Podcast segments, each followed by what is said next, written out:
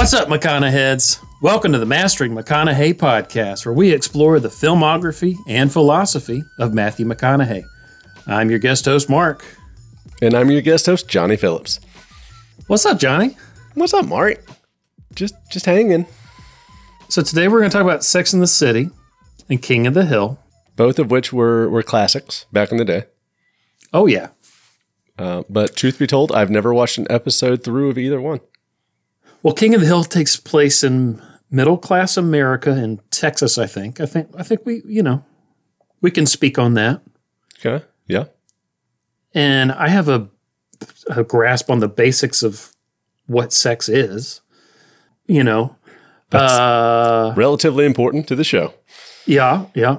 Uh, but then you have the city. You have the city, New York City. I don't know anything about New York City. Do you know anything about New York City, Johnny? It's tall. I think it stinks, and uh, a lot of homeless people.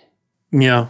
So if we take your um, your mediocre understanding of sex um, and homeless people, merge them together, we have Sex in the City. Well, I think maybe we should bring in an expert on New York City. Okay. What do you think? All right. I, I, that's fine with me. I thought we did fine, but all right. All right, let, let's let's let's make the call. Hello, Hello. Amanda. Hey, who's this? Hey, hey, this is Mark. Is this Amanda, the New York resident and expert? It is. Hello, welcome back to the show. Thanks. I'm so happy to be here. I was trying to keep it together while you guys were talking. That was um that was good. I kind feel of so forgot. bad I, I'm sorry I said it stinks. I didn't mean to Oh. speak for your city there. It does. It's okay. It does. It's okay. You forgot about rats. Um oh. Uh, but I kind of Pizza forgot rat. that I'd be like uh, also a, a New York City expert. However, this episode doesn't take place there, but you know, happy to oblige that too. Um, Sure. Is that common as someone who knows of sex and the city? Uh, is it common to take place out of the city? No, it's rare. It's very rare for the show. Okay. Um, there, there. I would say I'm just trying to remember. There's uh, an early. Ep- God, I know this show really well. There's an early episode. They go to Connecticut for a baby shower.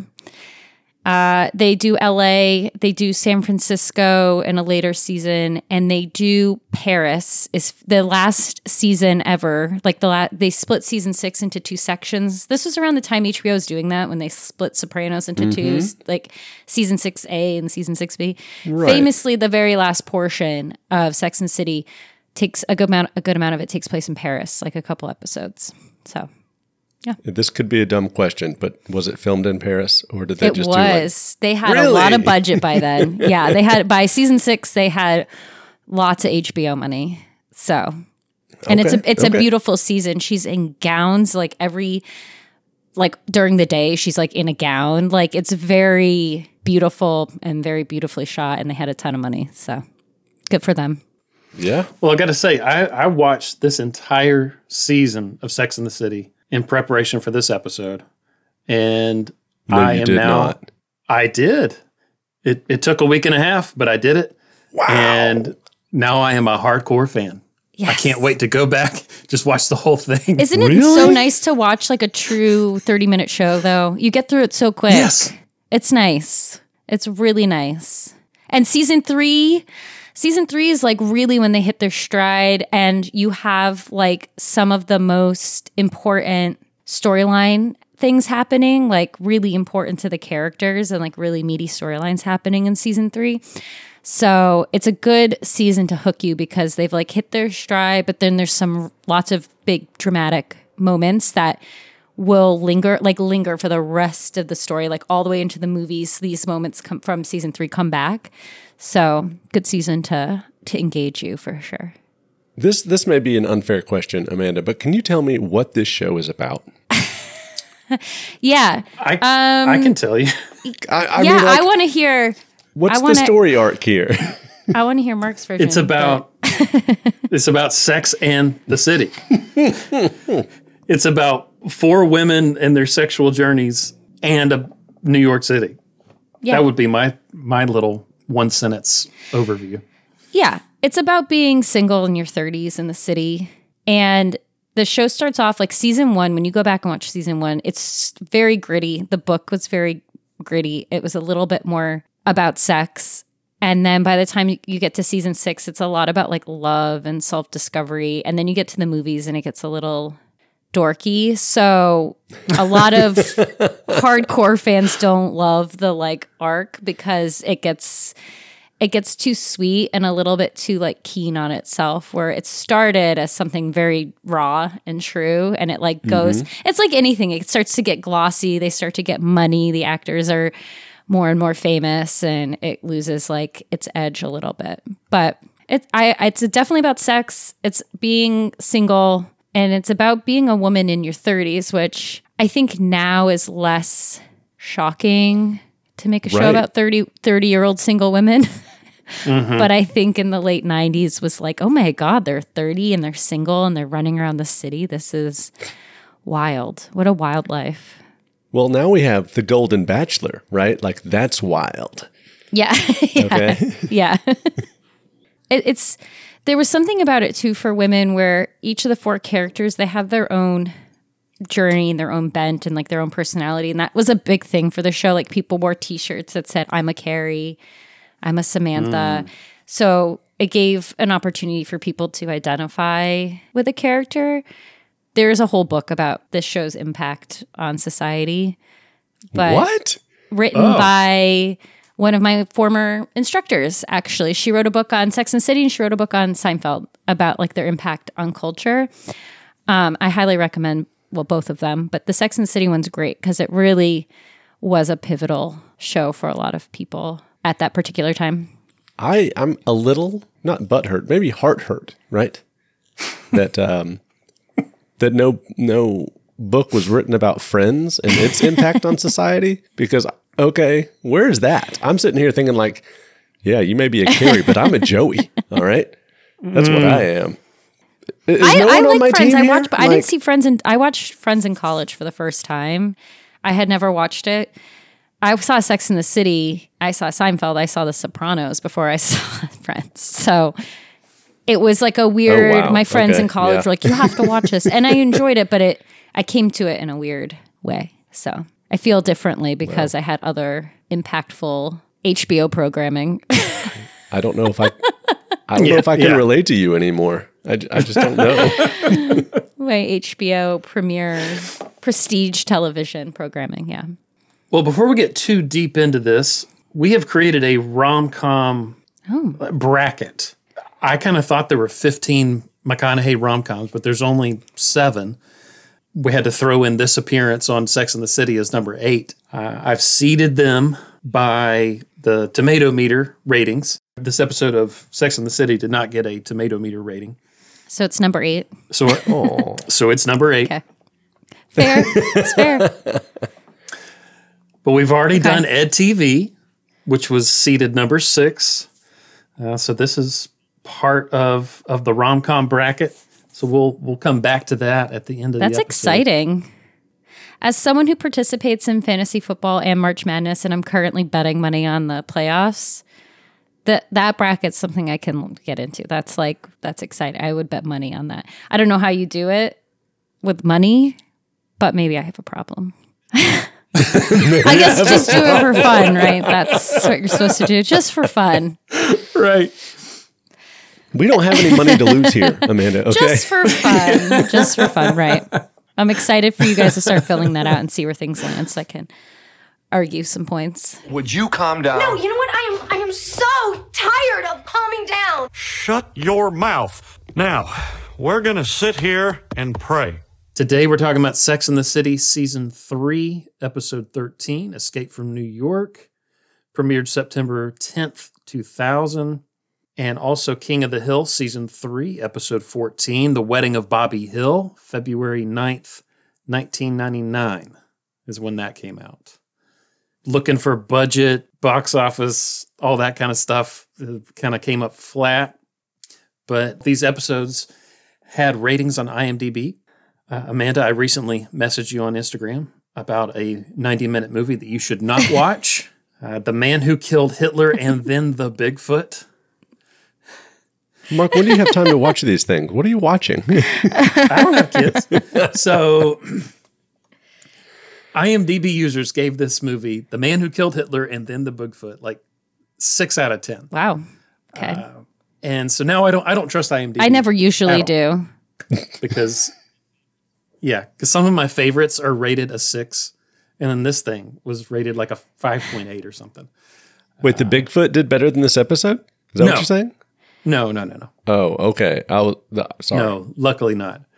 Uh, but Johnny if, or Amanda, if you ever have time and you just want to watch a bad, bad movie with Sam Elliott, Well, I love Sam Elliott, so yeah, Yeah. well, you might not after this. But anyway, Sex in the City, the Sex in the City episode got uh, 7.4 out of 10 from IMDb users. And this King of the Hill episode got 8.2 out of 10.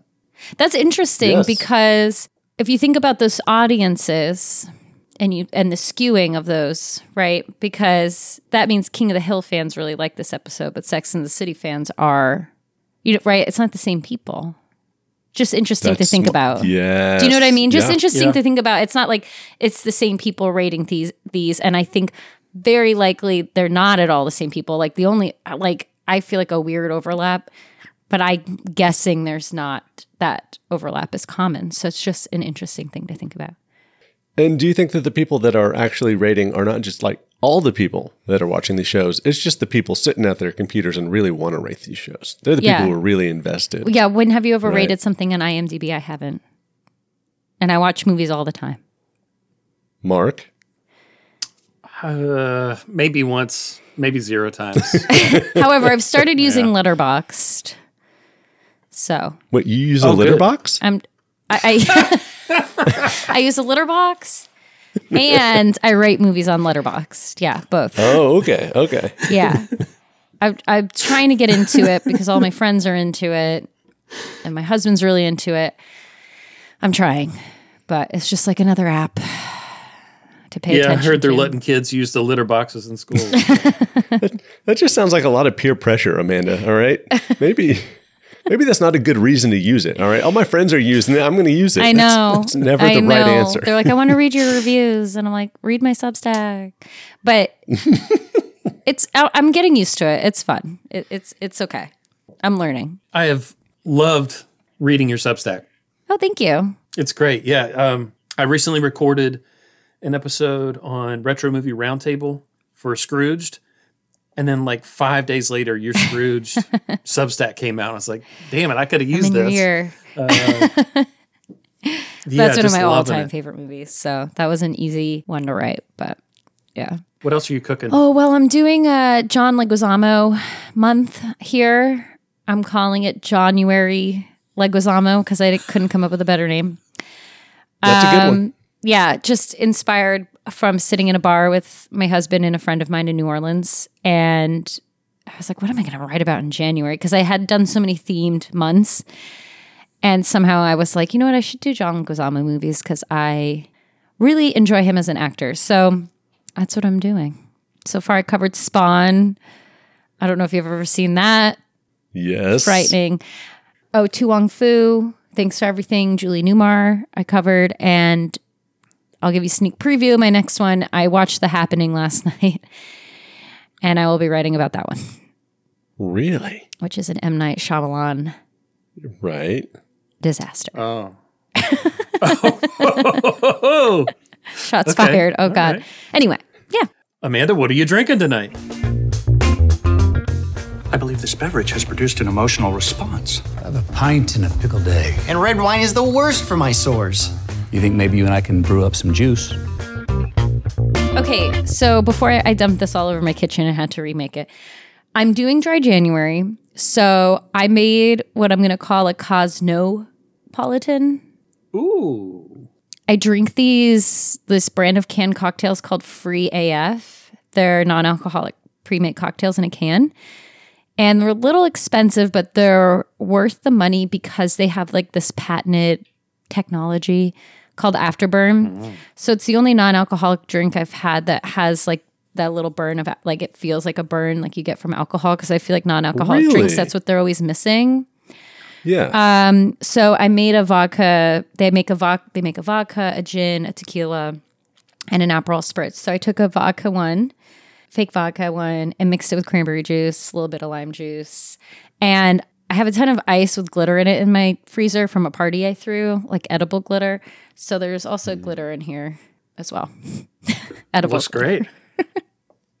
Very good. I am glad it's edible glitter because uh, otherwise, Yes. stop drinking it. Yes. No, it's not tiny pieces of plastic, although I had to convince a lot of people at my party it wasn't tiny pieces of plastic. Um, but yeah, because Sex and the City, you know, made the Cosmo very famous. So I figured I'd lean into that. Keep it simple.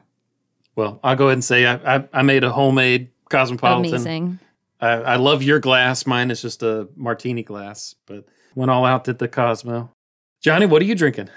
Well, guys, uh, as I remembered I had to be here with, with minutes to spare, uh, running away from my angry wife, uh, I grabbed two Yuenglings out of the beer fridge and hoped I didn't get pulled over.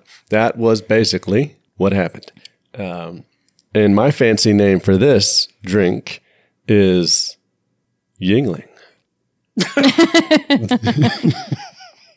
Oh man, I was waiting for that pop of creativity. I was, I was like, like- ooh, it's going somewhere. It's going somewhere, yeah. Uh, Well, I'll say this. Nope. I, I noticed on my like fourth watch through of this episode, Miranda is on the uh, the electric uh, Mechanical Bull. mechanical bull. Thank you. Welcome. They are at the Saddle Ranch Chop House on Sunset Strip. I think it's Carrie that says Miranda's had five Lone Star beers. Yeah. yes. Yeah. She does. She has the five Lone Stars. So you can call them your Lone Stars, which is a really nice touch with it being a McConaughey episode. So Right? Yes. he's a Lone Star guy. Lone Star! Well, Amanda, you might remember that I, I, I just I have to give a synopsis. But if, if the two of you will indulge me, I want to give a synopsis of, of the Sex and the City episode and the King of the Hill episode. Yeah. Frame us up. Go. All right, for Sex and the City, in the one episode of the season that doesn't take place in the titular city, the ladies travel to LA on the dime of Matthew McConaughey's production company after the company expresses interest in optioning the story of Carrie's love life. McConaughey's probing questions about Big and what is wrong with Carrie aren't the only reminders that Carrie can escape New York, but she can't escape her past. Samantha sleeps with a poet slash dildo model, number one in Canada. And Charlotte tries to solve the mystery of her husband's continually flaccid penis by surreptitiously wrapping stamps around it in the dark of night. For King of the Hill, McConaughey voices the character Rad Thibodeaux, or Thibodeoxus, a concert promoter who rolls into town and takes a liking to Luanne. Bobby also takes a liking to Rad and shuns his house sitting duties by allowing Rad to throw a party at Boomhauer's house. McConaughey is- absent from the second half of the show, which is just a series of pranks between Bobby and Luanne, culminating in Hank punishing Bobby by making him smoke the whole pack, aka making him marry his cousin. So there's your synopses. Brilliant. Did he really marry his cousin? Because I feel like we need to, to pause there and discuss whether or not that's okay. Did you not watch the whole episode? I don't Nope. blame you. N- Dude, nope. We'll get there. Yeah. Okay, okay, all right, all right. Yeah. But let's start with season three of Sex and the City. Uh, Amanda, I want you to start a Sex and the City podcast so that I can listen. That would be amazing. My wife has My wife! watched a few episodes with me. She's like, "Oh, I know what happens here. I know what happens here," and she's just excited that I'm watching it. And I'm I'm I am a hardcore fan for life, and I want you to tell me everything. I think most men who give it a chance end up really loving it and becoming fans. I don't think I've ever met a man who's tried it and not liked it. You just have to get over the hurdle of like trying it and getting into it and like doing a few episodes and getting the cadence and understanding what it's all about. So that's excellent. If you can get over the uh, the myth of women enjoying sex, then Yeah. you can like, right? You can do anything, really. yeah, yeah. yeah. Yeah, I mean, I grew up watching this, that which sounds weird because I was really young when it came out. But I, my mom was an early fan and watched it every week. And when it got to the later seasons, like season five, season six, which I think was about the time I was entering high school, she finally was like, okay, it's time. And I went back and I caught up to where the show was present so I could watch the last season with her live, which was a really fun oh, experience. fun. Yeah. And so like I watched the finale with her and her best friend and my best friend. And then when the movie came out a couple years later, we all went, saw the movie together. But it was nice. Like I had a chance to catch up and watch it with her because it had been something that was like really important to her and her friends. And so it was like a nice moment to feel like a grown up because I think I was must have been like 14 or 15 when it the finale That's aired. awesome. Yeah. So there's like a nice part of that, like a meaning tied into there somewhere, coming of age and all that good stuff. And then it, bec- I think, like for it does for a lot of people, it becomes like a comfort show and a touchstone, touchstone show, unintentional tongue twister, and like most women I know will throw it on and watch it like all the time, just like again, like a comfort show in the background. But rewatched it through college, rewatched it when I moved to New York City when I was 22. And yeah, it's just kind of always been present in my life, at least. But I think for a lot of women around my age and slightly older, it's been a constant. Well, can you tell me, as someone who um, knows very little about this show, uh, what's the story with Mr. Big? I mean, look at him. I mean, he is such a great guy. I mean, I don't know anybody any cooler than Mr. Big. I, Oh, man. It's just big, right? yeah. Well, Is it- it's is it Mr. big? Big or Big. Big's like, Oh, yeah. it is. Okay. All right. Um, do you mean quite literally like his nickname, or do you mean like overall? Because overall is like a big, as Matthew McConaughey says says in this episode, it's the central relationship of Carrie's life. Well, that's Um, all I know about it. Yeah, is what McConaughey said, and he's like, "Well, what the fuck's wrong with Carrie?" Yeah, so they, they're very much like our, like to put it in like a sitcom framework, like our will they, won't they, in a way. Mm-hmm. Not quite as won't they because they're together off and on pretty seriously.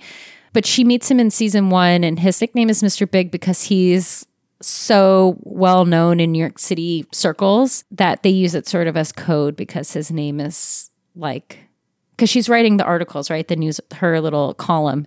She So can't use his real recognizable, name yeah. because he's recognizable. Yeah. So they call him Mr. Big um, because he's like a big shot. So that's like the birth of his nickname, and then they just call him that the whole show. And they reveal his real name in the very last episode of the show, like the last, Really? literally like the last two minutes of the last episode. They reveal his name. Is it is it like a huge just like shock? Like, is it has it been Rudy Giuliani this whole time? No, no, no, no. he just calls her on her cell phone, and like a first name pops up, which I can tell you what it is. It's not very exciting. Jim. John. Oh, okay. That All right. as a John, I can tell you that's not exciting at all. not at all. Well, I was thinking because he marries Natasha in this season. Yep. And there's a whole, you know, wedding announcement in the New York Times. I, I kind of I want to go back and watch, but I, I guess if you're telling me that it's a big reveal at the end of the series, Yeah. I guess they don't say what his name is. Yeah, I think they must Wow. shield it or something. But yeah, Yeah. so he's yeah, he's this enigma in and out of her life. Like they get together, it doesn't work. Then obviously season three is like the big affair that they have um, that kind So of ruins both both their lives for a little bit. Um, so he comes and goes like that throughout the the show. So that's Mr. Big, really. I think in a nutshell. I'm I was really upset. It's a it's I, a I went from tough season, but such an important season. I went from a Carrie fan to just wanting to choke her like Aiden was perfect for you. What are you doing? I will say that most Sex in the City fans aren't big Carrie. Fans. They are not. Yeah, that's pretty Carrie common. Oh, Um, okay. Most people are like, again, to quote Matthew McConaughey in this, uh, which is great. He doesn't have a character name because he plays himself. He Yeah. says, you know, what the fuck is wrong with Carrie? That's kind of the overarching theme of the show for a lot of people and a lot of, you know, fans are like, she's pretty self centered. But I mean, I think that's also the appeal of the show is that all the women are really imperfect in a lot of ways. Um, and I think that was an appeal for a lot of people is to show imperfect women on television is like, especially at that time, was sort of shocking. So My only question really is what the fuck is Carrie's problem? You know? again, season three is like such a it's such an important season to the show because she does she has this affair and she cheats on Aiden and Big cheats on his wife and it's like, wow, they're doing some horrible stuff and I just it's like so complex and the way they shoot it and the way she talks about it, it's so like she's so filled with like remorse, but she can't stop herself. It's just like a very interesting mm-hmm. season that kind of changes the course of the show. So great season. Again, I can't say enough. Like, what a great season for you to like get into it because it's just very important to the whole canon. Is it fair to say uh, that the divorce rate in America could have something to do with Sex in the City?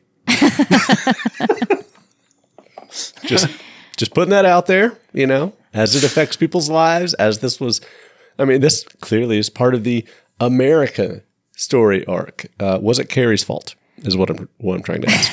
Everything is Carrie's fault, but I I don't think it was her I fault. think in ser- in seriousness, no, I don't think so. I think if anything, I would hope that the show helped people not get into those relationships that aren't right for them from the beginning, and to spend time to find the right person, right? Because they're all in their, they start in their early to mid thirties, they end in their late thirties, early forties. And again, that's like you're not supposed to wait that long to get married and find your person or Yeah. not whatever. So I think if anything, it would hopefully counter that and let people not rush into things when they're not ready and wait until they're ready and they have like their person. well, you're clearly not from the South. I was gonna say, Gotta be as, married twice by 30. I was gonna say, as someone who got married last year at 35, very much prescribed to the Sex in the City theory of just waiting it out. So And, and look how happy you are. Clearly, that is some bullshit. Okay. Yeah. no. No, It was- no, I'm sorry. I'll, yeah. I'm just, I loved Aiden so much. Like as a viewer, sure, loved him. She was right, or he was right for Carrie. I guess she was not right for him. Like when it came down to it, it was like I was a roommate instead of a viewer. Mm. And now Aiden wasn't able to come over anymore. And that's why I was pissed at Carrie. yeah, I think I wanted to hang I wanted to hang out with the dog. I wanted to talk to him about making furniture. Scout, You know what I mean? Like right? Scout? No, Scout's Scout is a Steve's Steve's dog, which is Steve in season three at all. Miranda's Yes. okay. Yep. So Steve has a dog named Scout. He ends up naming a bar after, and I get confused because Steve, Steve and Aiden in a later season team up and they open a bar together. So you do get more Aiden, and Aiden and Steve are like buddies and get this like little buddy storyline for them. So What do you think about Steve? I, I'm I like Steve. I'm a Steve. I'm a Steve Brady fan. You're Steve Stan. Steve Stan. Yeah, I love Steve. I mean, I live in Queens. He's a Queens boy. I, I've actually, I actually like Steve in a lot more ways than I like Aiden, and I've always liked Steve more than I've liked Aiden. He, I don't think you've gotten to like everyone's favorite Sex in the City man yet. I think he's maybe four or five, season four or five. But until that happens, Steve was kind of my go-to guy. Mm. Yeah, you're not a Steve, not a Steve fan. Not here for Steve-O? But Johnny, I don't mean to exclude you from the conversation because that Steve was not in this episode at all. But Y'all go ahead. I, I'm like, what the hell are y'all talking about? Just sip your Cosmos and talk about Steve. I'm having a blast. So he's impulsive, which tur- turns into like child childishness, which I guess is real life. When you have someone who is that way, there's going to be two sides to that coin. Where there's this, fuck it, let's let's do this, let's do this thing. Hey, what are you doing here? I ordered his Chinese. I didn't think we were seeing each other tonight. But then there's also like near the end of the season, he's like, ah, let's have a kid. Come on. I want a baby to be fun. yeah, And Miranda says, We've been living together two months. You know, like, no, this is just a band aid. He's like, Nah, we'll like it. Well, it'll be great. And then he forces her into getting a dog. And then they immediately break up. You know, I don't know. There's just something about him that's just a little, a little too childish for me, maybe. Yeah. I see that. I kind of go back and forth. Yeah, I see that. And he his character develops over time. And I think that's what's great about this show is like you can see how people aren't right together, but then over time how they may be, and then how maybe like just character growth and change. So Mhm. yeah, I get that in that season. He is sort of shooting from the hip a little bit at all times. You mentioned that the show is gritty, and I think that's that was probably my favorite part of it. That it's just like, I mean, it's still a TV show, but it feels much more like real life than Friends, as uh, Mm. Johnny brought up in the green room here. That was a, a shot below the belt, Mark. Take that back. All right? Take that back. But I mean, there's a lot of like, I mean, it's real stuff. It's like there's a a, a woman on her period, and she figures that out during sex. These are fucking Pratesi sheets. Two grand a set. There were a few things that I I wrote down that I thought might be like cultural touchstones that came from this show, maybe like the sinking of periods, Oh my god! I have my period too. We're all synced up. I've heard about that happening. the taste of cum being influenced by diet. Oh, is that the Bobby Con- is the Bobby Cannavale episode in the season? Yeah, Such a good episode and really like strong use of Bobby Cannavale. like so perfect. he was good. Yeah. he was great. Yeah. Your spunk is funky. My spunk? Cum, spooge, jizz, joy juice. Funky. And then the term frenemies, I don't know if that Mm, had already existed mhm. beforehand or not, but just a lot of a lot of like real a real gritty as you said, Yeah. you know, subject matter that maybe uh, you know, maybe only belonged on HBO at the time. Definitely. yeah. Um, I I enjoyed it. That aspect of it, I guess. Yeah, and I think that's what was so p- appealing to people in, in the beginning and as it went on of just like talking about things that were taboo or talking about things that other shows just don't bring up. And Mhm.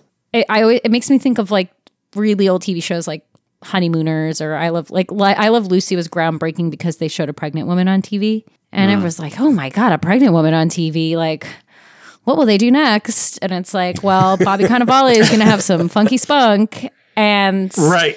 Spunk. That's yeah, right. funky spunk episode.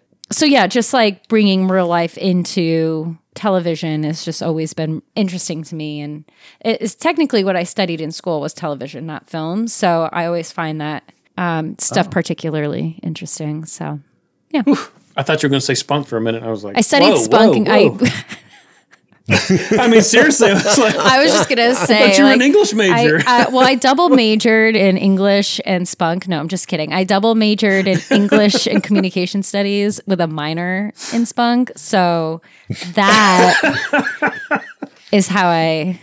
That's how I did. So I, I studied poetry and creative writing, and then I also studied communication studies with like a focus in television uh, history and creation and stuff. So I was busy. Okay. Yeah. I'm sorry. Just the way you'd been. T- I was like, all right. she's coming with a joke about minoring in spunk. Okay, whoa, whoa, whoa. All right, you, you guys have sold me. I'm gonna I'm gonna watch this show right now. I'm really deep into Love Is Blind Sweden, but uh, when it's done, Amazing. Sex in the City. That's what I'm doing. Amazing. Uh, I hate to play the narrow urethra card, but I'm not going to be able to stay in here too long. Yeah, there's. I, I was thinking that when I was watching this episode in particular, I was like, wow, there's two.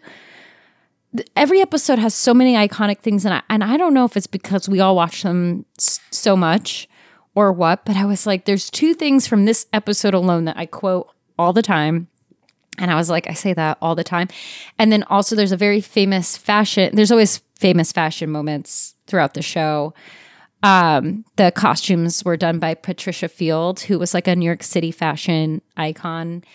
She used to have a store on the Bowery that I used to shop at and has since closed, which is really sad. But I, I digress. But um, in the scene where they step outside the standard so Carrie can smoke a cigarette, she's in the two tone shoes.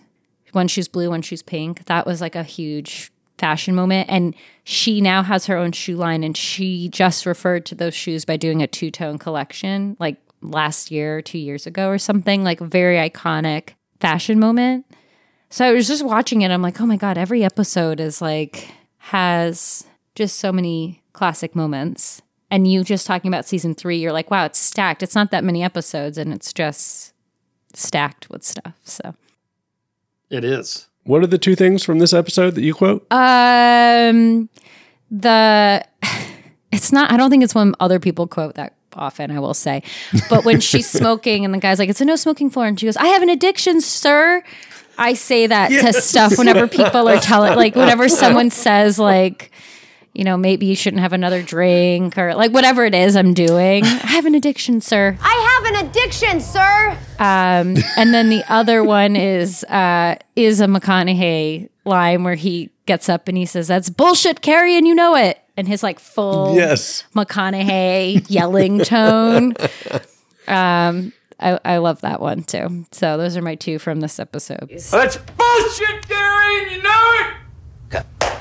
Kidding. I'm acting. It's so good. The, them being in LA is such a nice touch. Um, and they really go over the top with it to really make it seem like the antithesis to New York City, which is really fun and really over the top. So I wrote down three examples. Maybe y'all can help me add another one or two where they they talked about the differences between New York and LA. One, they said in New York the release of a new book would be celebrated, and in LA it's the release of a new line of sex toys. Yes.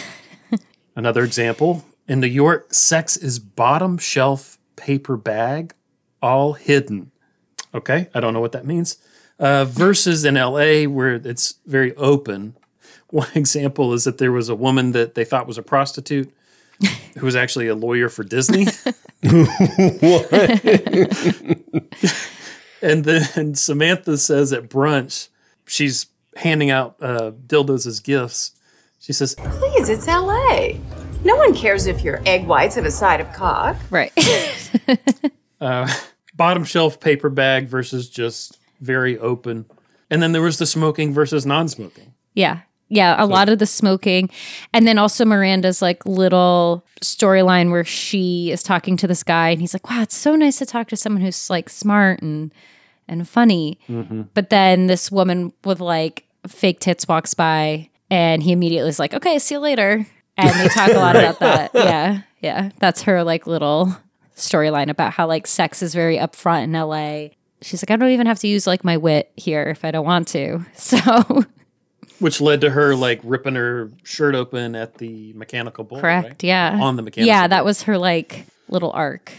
I'm going to LA. You'd never make it in LA. I hope I never make it to LA. Done. Yeah, it makes LA Sold. seem like really particularly vapid, which is super fun. You know, like they check into the hotel and there's a male model in his underwear like behind the desk as in like a fishbowl. Anyway. So, Amanda, this was a little bit of a different episode because it was in LA. Mhm. I n- noticed late and went back and rewatched. There's usually a moment in the episode when Carrie realizes, like, this is going to be the topic of my column Mm. this week. And she goes in and she types it out. Like, are are women are we really just sluts or are can can men really be blah blah blah blah blah? Right. Which led me to wonder if the two weren't, in fact, inextricably linked. And if so, can there be sex without politics? We didn't have one of those this episode. So they kind of usually spoon feed us the Uh-huh. central thesis like through that like log line. But I, I would say that for Carrie anyway, this is about escaping her past. Yeah. Right. And what you're witnessing is the show breaking away from that trope because they do start to do it less and less as the show goes Oh, on. really? She still does the voiceover. Um, and you're just supposed to assume it's tied to the column, but it's less and less obvious or less and less like on the nose. And there'll be episodes where she's like late on a column and she has to write something and it's part of the storyline. But to your point, when you say spoon fed, it becomes less that way as the show goes on. So you're like, wit- like in season three, I think you're witnessing that happening in real time of them slowly steering away from that process. So that's interesting. You noticed, Gotcha. yeah. Yeah, I mean, I was looking for it. Like, but I would say, yeah, the thesis was a little bit like they were all trying to escape something. They kind of realize, and I think because you watch the next episode, which is also in LA, they realize by the end, like they can't escape their lives. They can't escape who they are at their core, and who they are at their core are New Yorkers, and they go back home like totally over LA. I love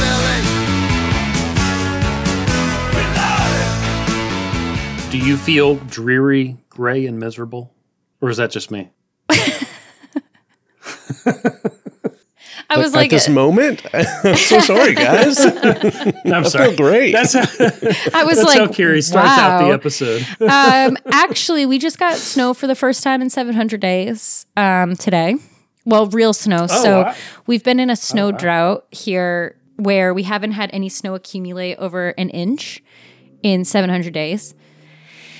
And we just broke that overnight last night and we had like an inch and a half today. So I'm actually, a lot of us are actually in really good moods today because our past two winters have been so depressing. Snow's really the only thing you have to look forward to in the winter.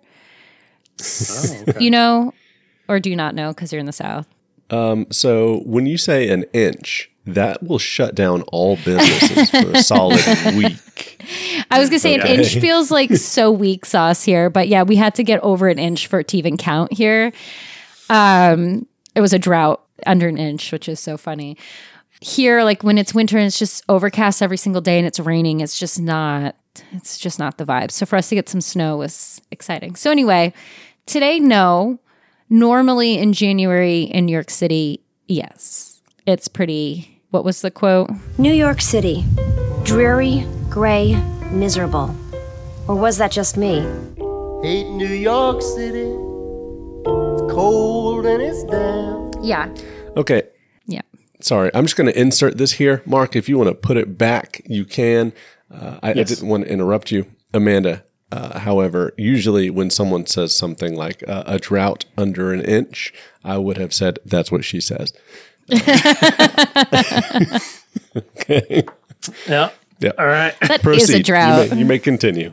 That's beyond a drought. Do you know the average woman is only five inches deep? Is that written on your placemat or something? We're, we're like avoiding talking about McConaughey because he's only on screen for two and a half minutes. But I think this is like the only opportunity you'll have to talk about him playing himself, though, right? As you do this. Whoa. yeah, I think he narrates a documentary. Okay. That's about it. Yeah. Yeah. It's pretty meta in this episode. Like he's playing himself. And I think that's really fun and interesting because it's so over the top and he's aggressive and he makes himself kind of sleazy and he makes himself kind of like it's just an it's just all very interesting choices. I feel like that's how you know you really made it in life, is if someone can cast you as yourself. And I was going to ask you guys about that because I was like, was he that big of a deal? Because this is a year before uh, the J Lo movie, which I consider Mm-hmm. his like big moment, like his Hollywood hunk moment. And I was like, maybe I'm forgetting something. So I went back through like the IMDb just to like double check, and I was like, yeah, he's what I Mhm. didn't was he that big of a name then to do that? I mean, he was getting there. Yeah, th- I would say that. Mark, what was his breakout? What would you call his breakout? Well, so I just read, reread Greenlights. He talks about how Mm-hmm. obviously a time to kill, right? That was when his stock was at at its highest. Yep. And he decided, I want to do artsy films, thoughtful films. And then his stock just tanked. And that's what led him to do Wedding Planner, Hmm. where they were offering him uh, above market pay. Sure. And he said, it's a Saturday morning film playing a Saturday morning character, easy going. Like, I'll take the money. Sure. You know? Yeah. So this is kind of, he's known, he's known enough. But, But, he he didn't deserve this. Is that what I'm hearing? I don't know, it's just two two minutes and 45 seconds on screen. So. But it's Sex in the City, man. Like, no, that's true. You guys are sitting here making an argument that is bigger than Friends, which I'm not buying for shit, by the way. but I, I mean, it's Sex in the City. It counts. Yeah, Amanda, I you said aggressive that he was aggressive. Hmm. So the notes I wrote down were that like he had his leg up on Yeah. the table, like crotching Carrie's face, Yeah. and then when he crouches down, he's got his arms around her chair, Yeah. like in her face. He beats his chest. He's got this weird blue toothpick in his mouth. Yeah, it's super physical. The whole scene is like really physical. I really want to fuck you, baby. We are animals, man, woman, walking the earth. We're made of head, heart, and loins. We're talking about using them. Am I right? Yeah, yeah, yeah. I know he plays him. It, it, he plays it so like hyper masculine, which I I I it definitely must have been a choice with him and then like the team because that was an important part of the episode was like her trying to Mm-hmm. Come to terms with some things. But yeah, he's he's so aggressive. He's like, I want to fuck you, Carrie. She's, is this you? Yeah, she goes, "Are you acting? Are you acting? Yeah. Are you acting? maybe I am, maybe I'm not. Whatever. Come on. And it's I I always thought it was interesting that he was up for the role of Big. Like they're like, oh, he's going to play Big because you know Chris Noth is Big, which is like just not McConaughey energy. And so I always think that's like a funny, just nod in the show about I don't know Hollywood and casting and things like that. But I Right. thought your note, Mark, was so interesting in the show notes for this that they had considered Warren Beatty prior. Yes. Which is so and you different. can see you can see Sarah Michelle Gellar say Warren. You can, then s- she- yeah, you can see her whisper it. yeah. So, which is crazy because I've seen the episode so many times, and I'm always wondered why like her lips were in ali- lining with what she was saying in like the the ADR. And now I Mhm. know. So I learned something. He's so smart and sexual and blah blah blah. You talking about Warren Yeah, Beatty? what? Why would he want to be involved? Because he's smart. Hot, hottie, hot. Yeah, so it's an interesting switch up from Warren Beatty to McConaughey, but I think my favorite part of McConaughey's performance is when he says, "We are animals, man, woman," and then he does this thing with his head. He goes, "Walking the earth," like throws his jaw out. We're made of head, heart, and loins. Just, I know. I was like, how much of this was scripted and how much of it where they were like, just go off, just do you, just be you. That just sounds like him, though. Yeah. Right? yeah. Yeah. That- that'd be- that's a good tattoo. Head, heart, and loins. yeah. All right, bud, let's go. There it Let's go. Can- That's can it. That's your podcast tat? tattoo. Yes. No neck tat. Whatever. Your wife would literally crucify me with tattoo needles if I let you get that on your neck. Shoot, well, you- Head, heart, there's only one way to find out, Mark. Come on. Too good. Thank you, Matthew McConaughey. You're welcome. Carrie Bradshaw. Well, we have to be home by Christmas so we can stop, or we can go to a truck stop and chow down like real truckers. Chow down like real truckers. Sponsored by Buc-ee's. Right. yeah, as we leave New York and LA and settle ourselves into Buc-ee's home state of Texas, let's talk about King of the Hill. Uh, this King of the Hill episode focuses on romance, similar to Sex, the Sex and the City episode. Uh, the, I think one of the, the first line is we, we learn that Boomhauer meets a woman on the internet. Meeting a woman on the internet. How do you like that? We learn that Luanne's last boyfriend died in a propane explosion. We do. so uh, and and much of the first half of the episode is about Rad and Thibodeaux. Mhm. I, I loved the way he was pronouncing his own name. Probably the funniest part of the episode for me, to be honest. Thibodeaux.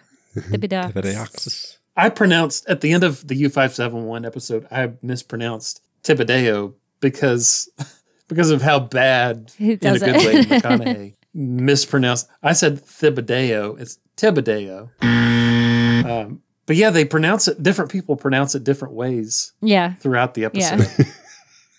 right, like Luanne says Thibodeau ox.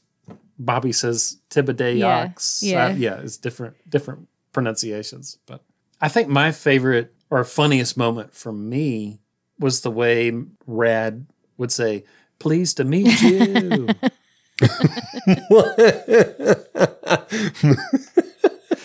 Johnny, did you not watch this episode at all? Dude, I watched Yes, I did. I watched where where Rad was in it. Okay, all right. Yes. Yeah, like when he introduces himself to somebody, he says, Hey there, partner. Name's Rad Thibodeaux. Pleased to meet you. It's so good. I didn't catch that, to be honest. Neither did But I. I was really okay. Thank you. Thank you. I don't know. I was really taken by the animation and the pacing and how quiet of a show it is. Mm. And I watched it as a kid, but I haven't really watched a lot of it over the years. And I was just like, is this what it was like? It's a very quiet show. Did did you guys not feel that same way? It is. It's quiet. It's it's kind There's of no slow like ambient paced, noise, right? right? Like they didn't have a foley artist I mean- on I there. mean, now right? that you it's say just the characters speaking. Like there's no like paper rustling. There's no cars going by. There's no. I, I don't know. I maybe because I watch Big Mouth now, which is like really like produced animation. You know what I mean? Like they have a lot going on. I just was like taken by that. And so then when I was watching it, I was just sort of like almost distracted by how quiet and calm it is. It's not a negative. It was just I wasn't expecting Hmm. it, I guess. It's like watching early Simpsons. And you're like, yeah, I guess this is what it was like. I just, ju- don't remember. Uh, yeah. I grew up in a Christian household. I was not allowed to watch The Simpsons. I was not going to say that out loud, but I'm glad you did. Are you saying I'm a bad Christian? Is that not you necessarily. Okay. right? your Yeah. Well, I mean, I was watching Sex and the City at a pretty young age, so I get it. Um, right.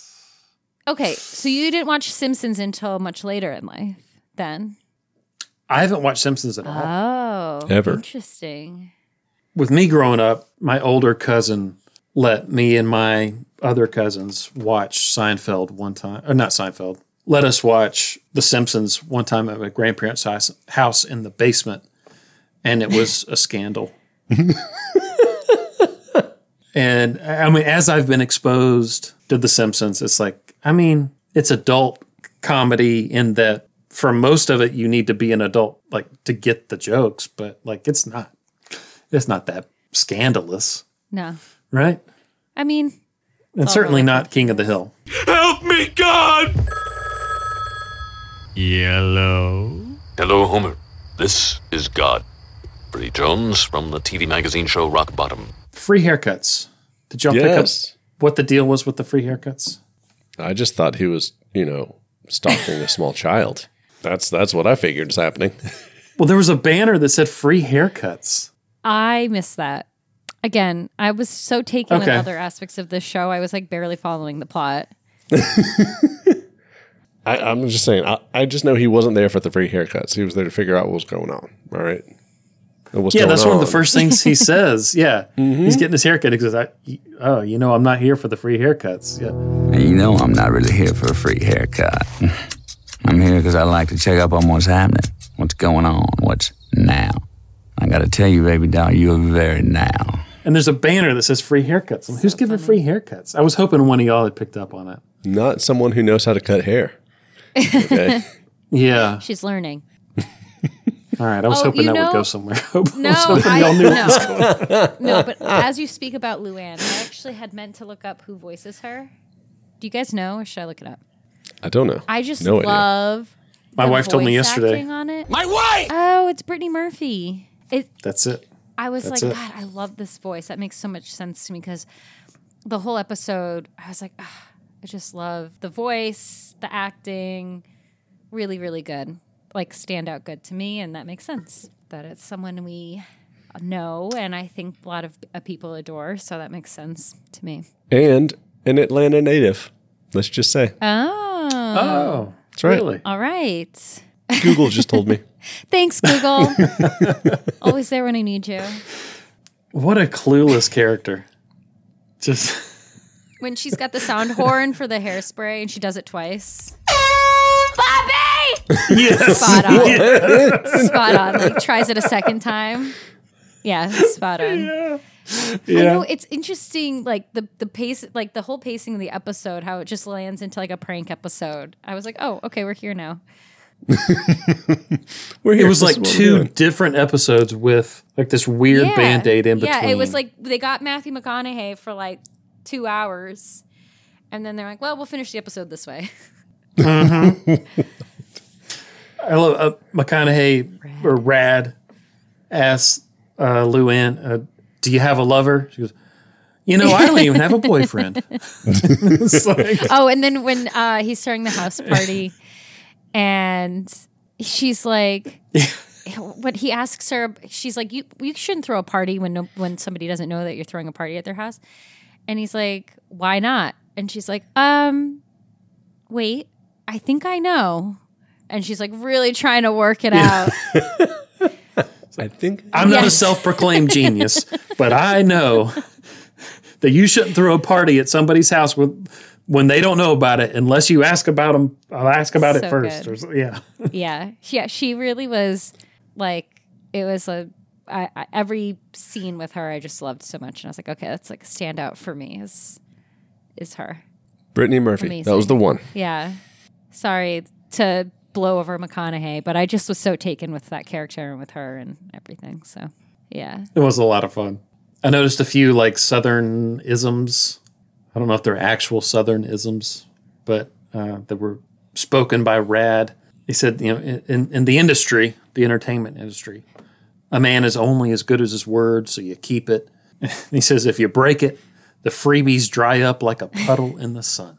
And then later, when his beer is going empty, he says, My drink is on the south side of the Oh. levee. My beverage is on the south end of the levee. you know where Boomhauer keeps his spare stash?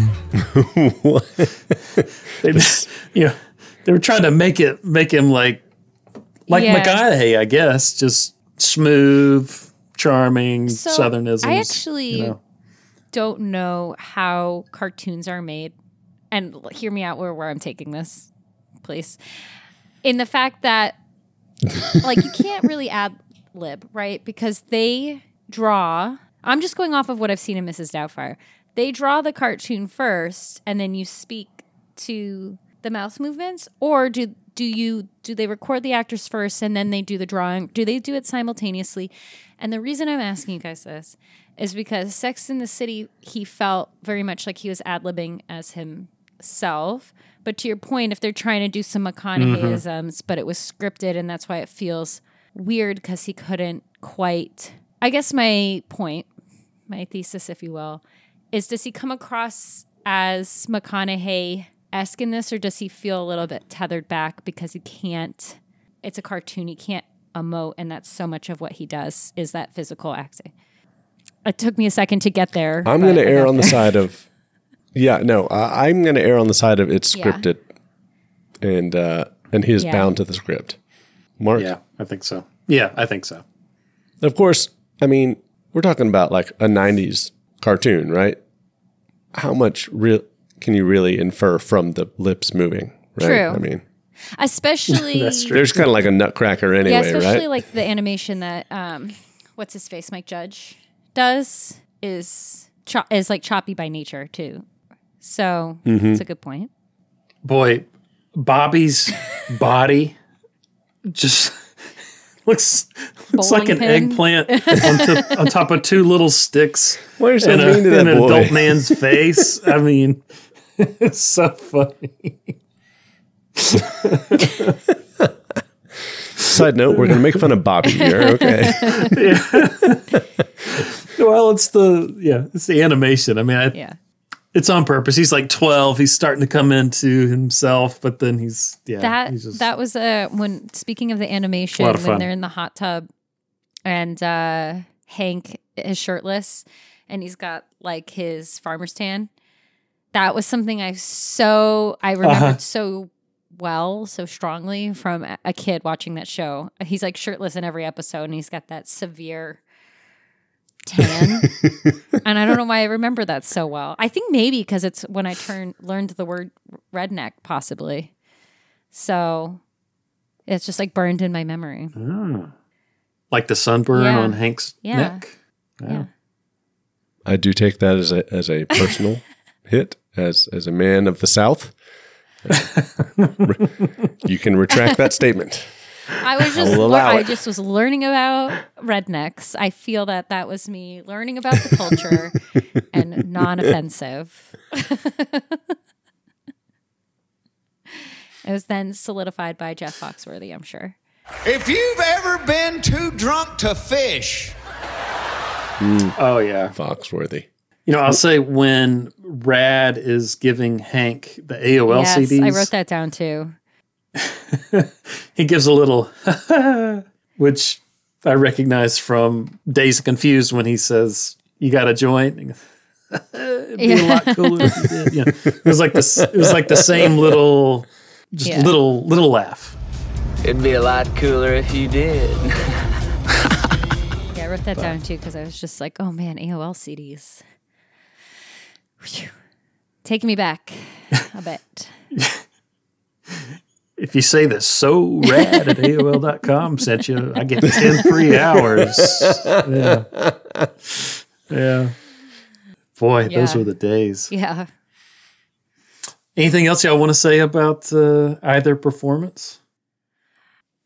Um, in terms of McConaughey performance, I think I prefer the Sex and the City one if that was not obvious, but I have a deep affinity for that program. So Yeah. I agree. I think it was the superior spot. It was more fun. yeah. You know? And I think it was fun to watch him play Red himself. sucked. It's just silly. Especially because we talk a lot about him, like on the last episode I did with you guys, and we talk a lot about his like isms, like his McConaughey isms, because he's very much Mhm. the type of actor where he doesn't really always disappear into his roles, but that's why we love him and that's what he's good at. So I think it's nice to see him play himself. It's like it's like the culmination of all of the things that people love about him. So I think that's fun. I think that's a really good point that you you can see McConaughey through most of his his roles, right? Like Yeah. Like you said, he doesn't just like become that role. Like it's he's still Yeah. McConaughey. We never He's fault him there. for it. That's what we love him for. No, absolutely. Absolutely. He's like a leading man character actor. Let's get down to the underbelly of these two characters and let's figure out why they're so fucked up. Mm-hmm. We also love him for being shirtless. Was he shirtless in either of these No. performances? He's buttoned up Yeah. and drawn. And drawn with a shirt. But he was he was still very sexual True. in Sex in the City. Like very Crotch very the much so. face. Yeah. Does that take the place of a shirtless clip? I don't know if it does. I just wanted to point that out. You know, even though he was aggressive in that, I, I don't know that Carrie ever felt unsafe. Oh, I think Uh, she felt unsafe. hundred percent. She wanted to get the Oh, hell out of there. Oh my god, yeah. Like, nope. She she was uncomfortable. I I don't know. I'm not a woman. Amanda. Yeah, I think How did you read that? I think she's freaked out. But there's also a part of her that thinks it's funny. I don't know if I guess she probably feels like safe enough, but she definitely doesn't want to be there anymore. Do you know what I mean? I don't know if it's like a real threat to her, but it's definitely uncomfortable. Sure. Definitely uncomfortable. Time to go. Yeah. Yeah. I felt like that was more because he was getting to the heart of the matter, right? With Why is Carrie so her fucked and up? Big and what's wrong with her. Yeah. Classic. yeah. Because that's basically why you watch the show. Why is she so fucked up? The people want to know. We never quite answer it. I want to know. I just hope Aidan's happy somewhere. Just continue on your journey. What do you like so much about Aidan? Tell me about Aidan, Johnny. Mark. What? Johnny, he's do you love- perfect. He's perfect. He's a furniture designer. Pic- picture the perfect man. Picture the perfect man. That is Aidan. He's in front of me, Mark. You're right in front of me. Thank you. Thank you. His name was Aidan Shaw. He was warm, masculine, and classic American, just like his furniture. No, Amanda. Yeah, why is he the perfect man? To Uh, put you on the spot. well, I was just like, is he the perfect man? I know some women feel really strongly about him. I am Aidan neutral. Mm. I find him positive, but I think he gets cast in that light because he loves her more than anything. So I think it's less a- about Yeah. him as a person and more about how much he loves Carrie, which is why I think it's like problematic sometimes for women to hold him as the be all end all because I don't think your how much you love somebody trumps like some of your personality. Do you know what I mean? Do you know what I'm trying to say? This is getting kind of philosophical for me, but I feel like I'm in therapy or something. But you know what I mean? Like I just feel like he gets ca- like put out as this this perfect man, but he he loves her no matter what, which is great. But he has his own shortcomings I think people overlook. So, but he's stable, he's kind, kind of low bars, be honest. Low bar? Did you say low bar? To be stable and kind. Oh, okay. All right. Okay. I was like, I mean, I think so, but Okay. Okay. okay. I'm with you there. I thought you were saying that Aidan was nothing No, special. no, no, but no, I, I, yes, no, no, I, I understand. I understand. no, I was a little like anti Aidan at the beginning because he was like, "Oh, I can't date you because you smoke. I, you know, I won't date you Yeah. because of this." But then, but then I'm like, well, I mean, that's actually great. I mean, just say that stuff up front. Yeah. I don't want to be a jerk, but I I can't date a smoker. I, again, I've only seen season three, but he was honest with her and was very. yeah, I think I'm co- I think I'm colored by some later stuff a little bit. But I think season 3 in a vacuum, yes, he's great. Yeah. Yeah. Okay. All right. I'm not a I'm not a Mr. Big fan though. Don't get get me wrong. I'm not somebody that prescribes to that either. I'm not in in any strong factions there. Well, who was the right person? I gotta fucking know now. Amanda, Johnny, you, you, you got to watch season three because I think both of us would would take a shift to him in the shower. I mean, like, Where's Paul Bunyan? Ooh, he's a biggin. Where do you learn to will like that? How many drinks have you had? Not nearly enough. I don't. I don't know. I don't like his face, Mark. I don't. Yeah. Nope. Not a fan. yeah, he can go to hell. Yep. Well, I'll be not a fan. excited to hear your review of the later seasons because there's a lot more to come for both those characters, Big and Aidan and Big and Aidan and Steve. These are all key players for a while. So Okay. All right. All right. To jump back to the shirtless thing, we do see Dale's ass in a in a thong. Um, just want to put that out there. and I mean, we have the dildo, yes, yes, we do. giant dildo.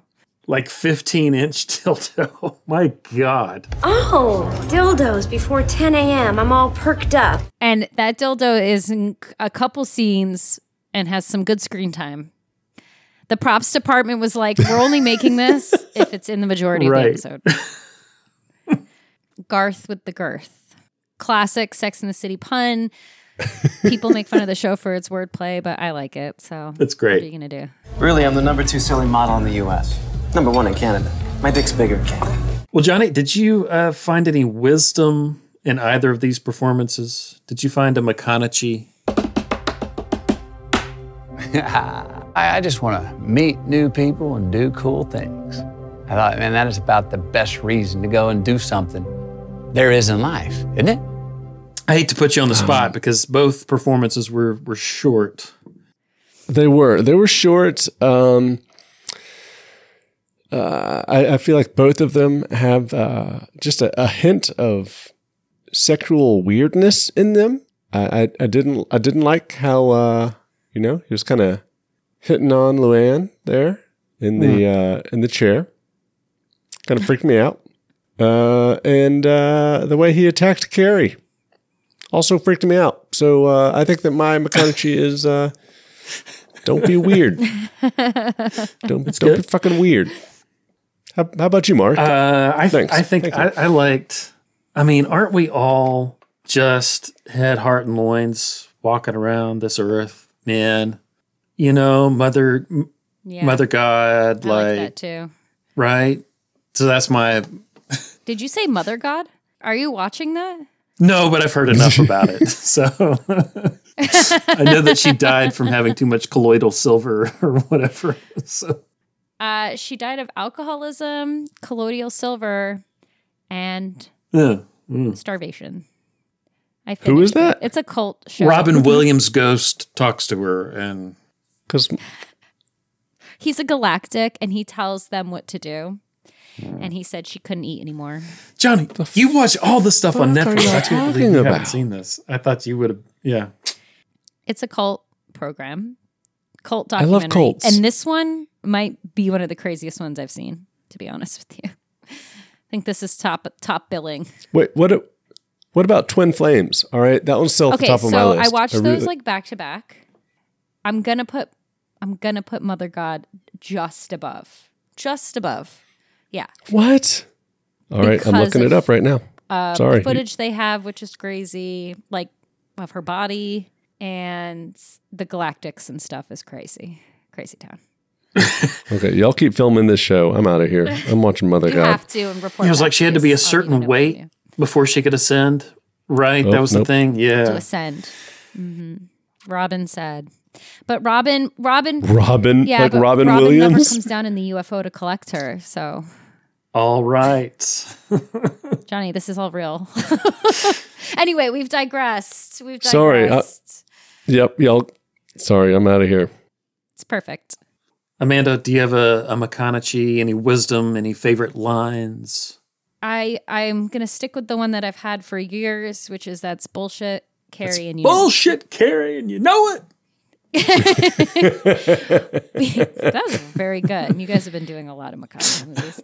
Um, yeah, I think if I if instead of doing affirmations or something, I just yell that to myself once a day in the mirror, I'll maybe get my act together in life. Boy, I hear you.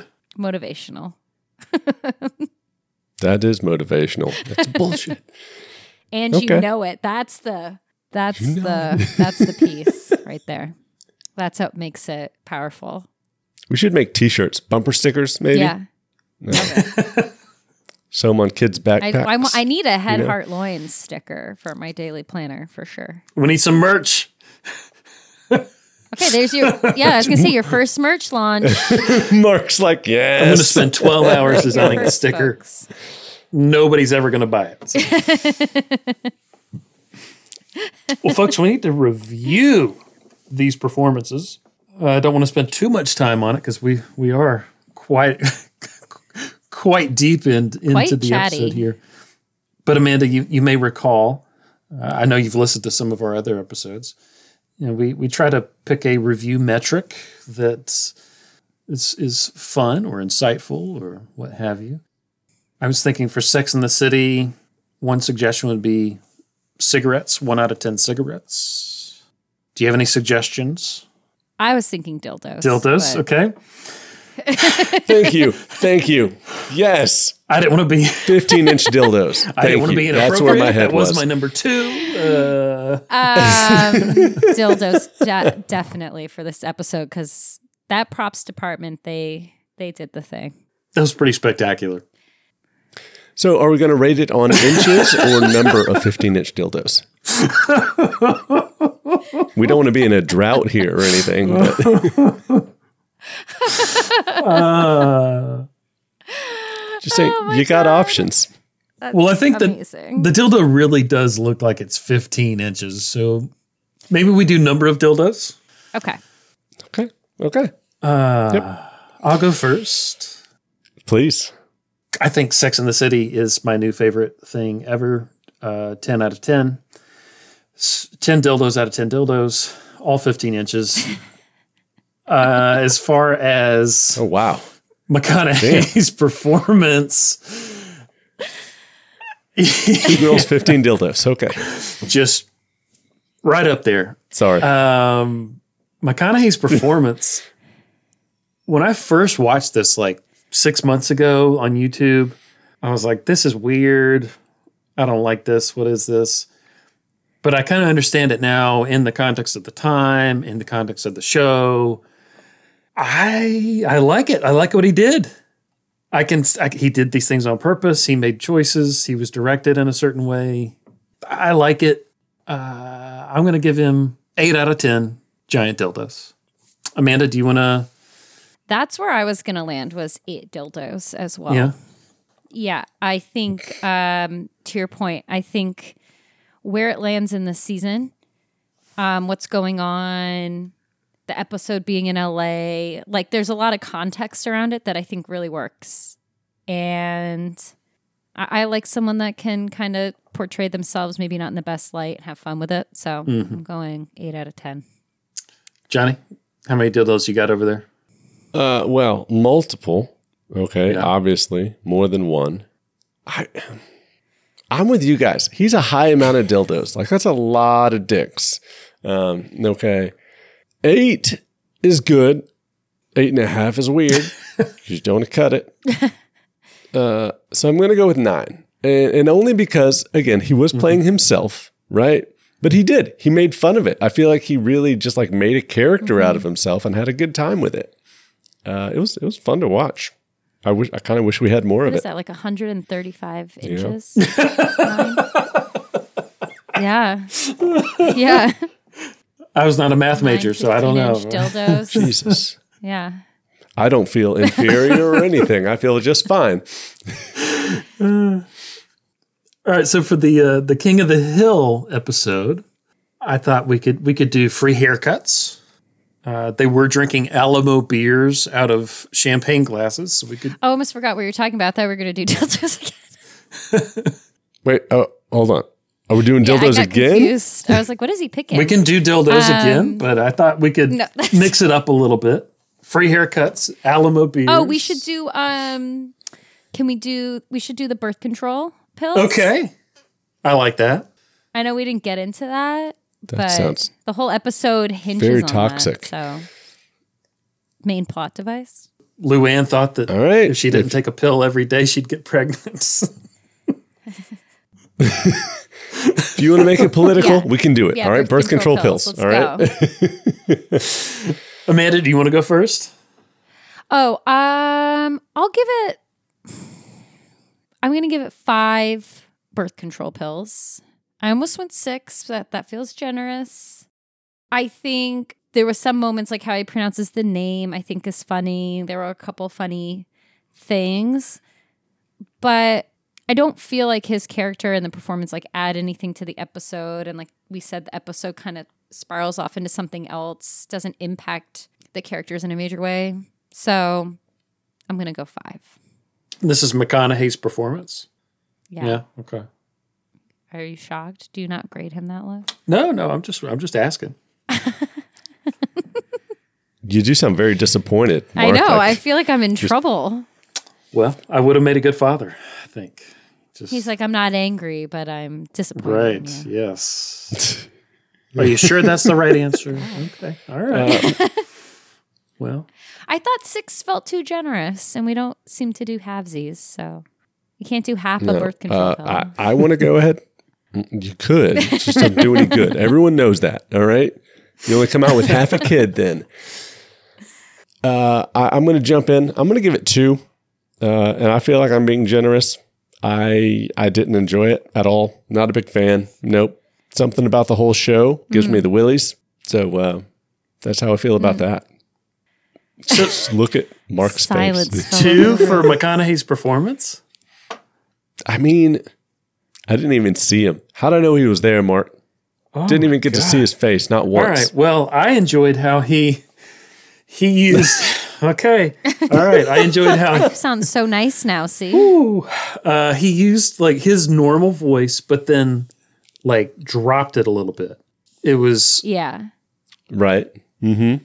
Well, you see, in the industry, man is only as good as his word, so keep it. You know, nobody's going to know that you are a man who keeps his word. yeah, down an it- octave. both both in octaveness and energy. And so it was still McConaughey. You still had you still had some of that in there, but I thought he did a good job like hiding it enough. I, I mean, I was going to give him six and a half. Uh, now I feel like a loser, but uh, I'm going to stand strong.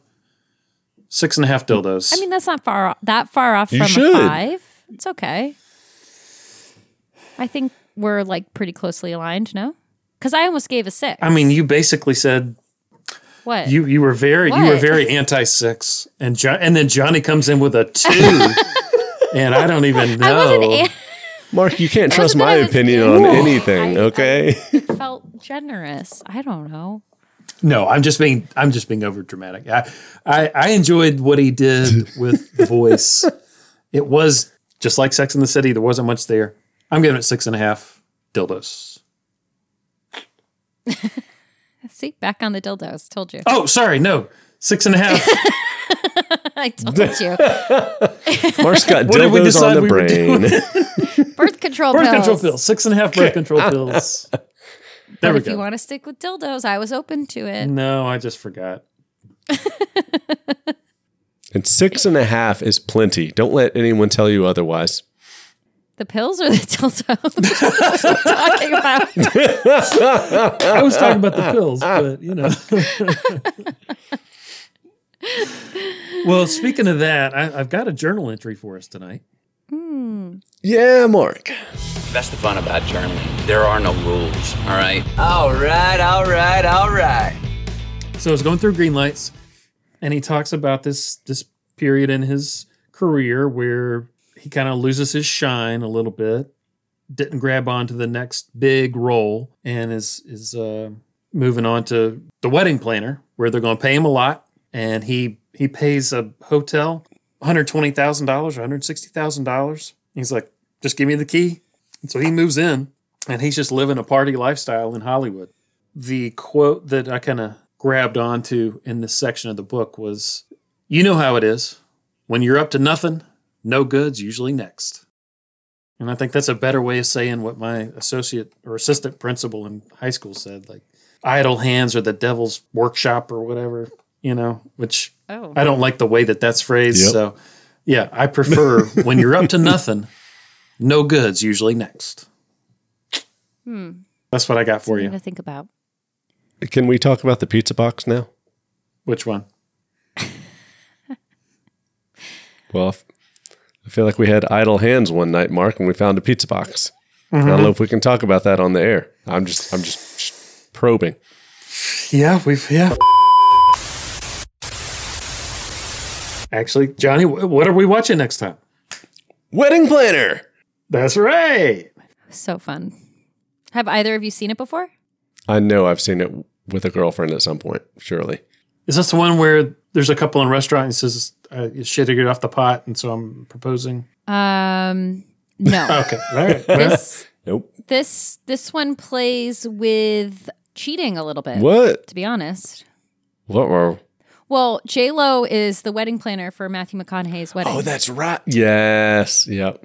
Oh. so there's some Home wrecker. Yep. yeah, there's some vibes in there. Mm-hmm. And also, J Lo's character doesn't like to eat brown M and M's and picks them out, and that has stuck with me. Or maybe it's blue, but either way, it has stuck with me as annoying behavior. So have fun.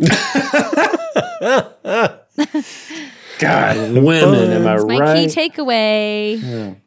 Yeah. yeah, enjoy. But yeah, Johnny, that's going to be another uh, another part of our rom com bracket. I'm excited, man.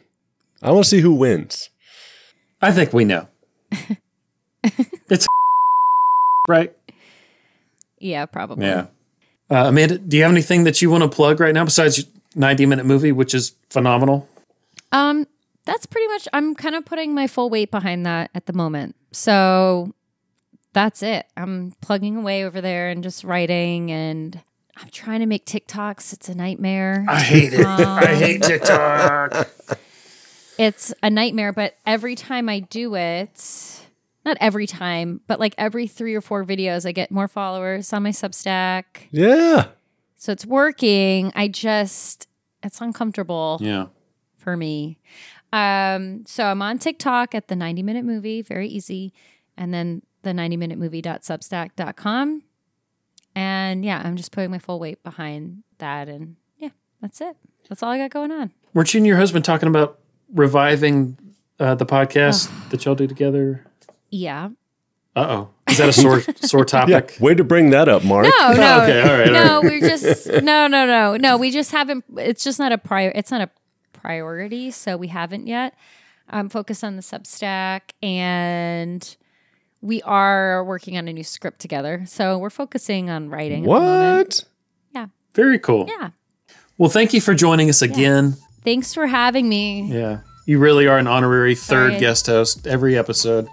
Uh, thank you to our listeners. Thank you uh, to those who follow us on Instagram and TikTok, Mastering M Pod. Send your adulations, corrections, and hate mail to masteringmpod at gmail.com. You can call us and leave a voicemail 505 750 9426. You can listen to Johnny and his wife Lizzie on their smash hit podcast, The Modern Real Estate Agents. You find a link to that in the episode description. You can always, if you feel like it, leave us a five star rating, counteract that two star rating that Johnny mentioned last episode. Uh, share with your friends. And we'll catch you next time as we discuss the wedding planner. Bye, y'all. Bye, guys. Amanda, you want to say bye? Is that me? Yeah. Bye. Bye, everyone. I was like, shit, Margaret. I was like, am I supposed to say something? Well, goodbye, everybody.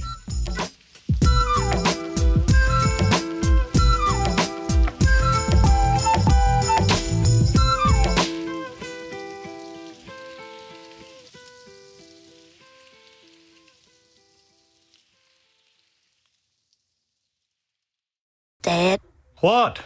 I just wanted to say you don't have to worry about me because I'm never gonna have sex. Oh, Bobby, now don't say that. I thought that's what you wanted. Well, yes, if you were my daughter, but you're my son. Bobby, every woman has a period uh, uh, of time every month. Even mom? Bobby, if we're going to get through this, you cannot ask me questions like that. I tell you what,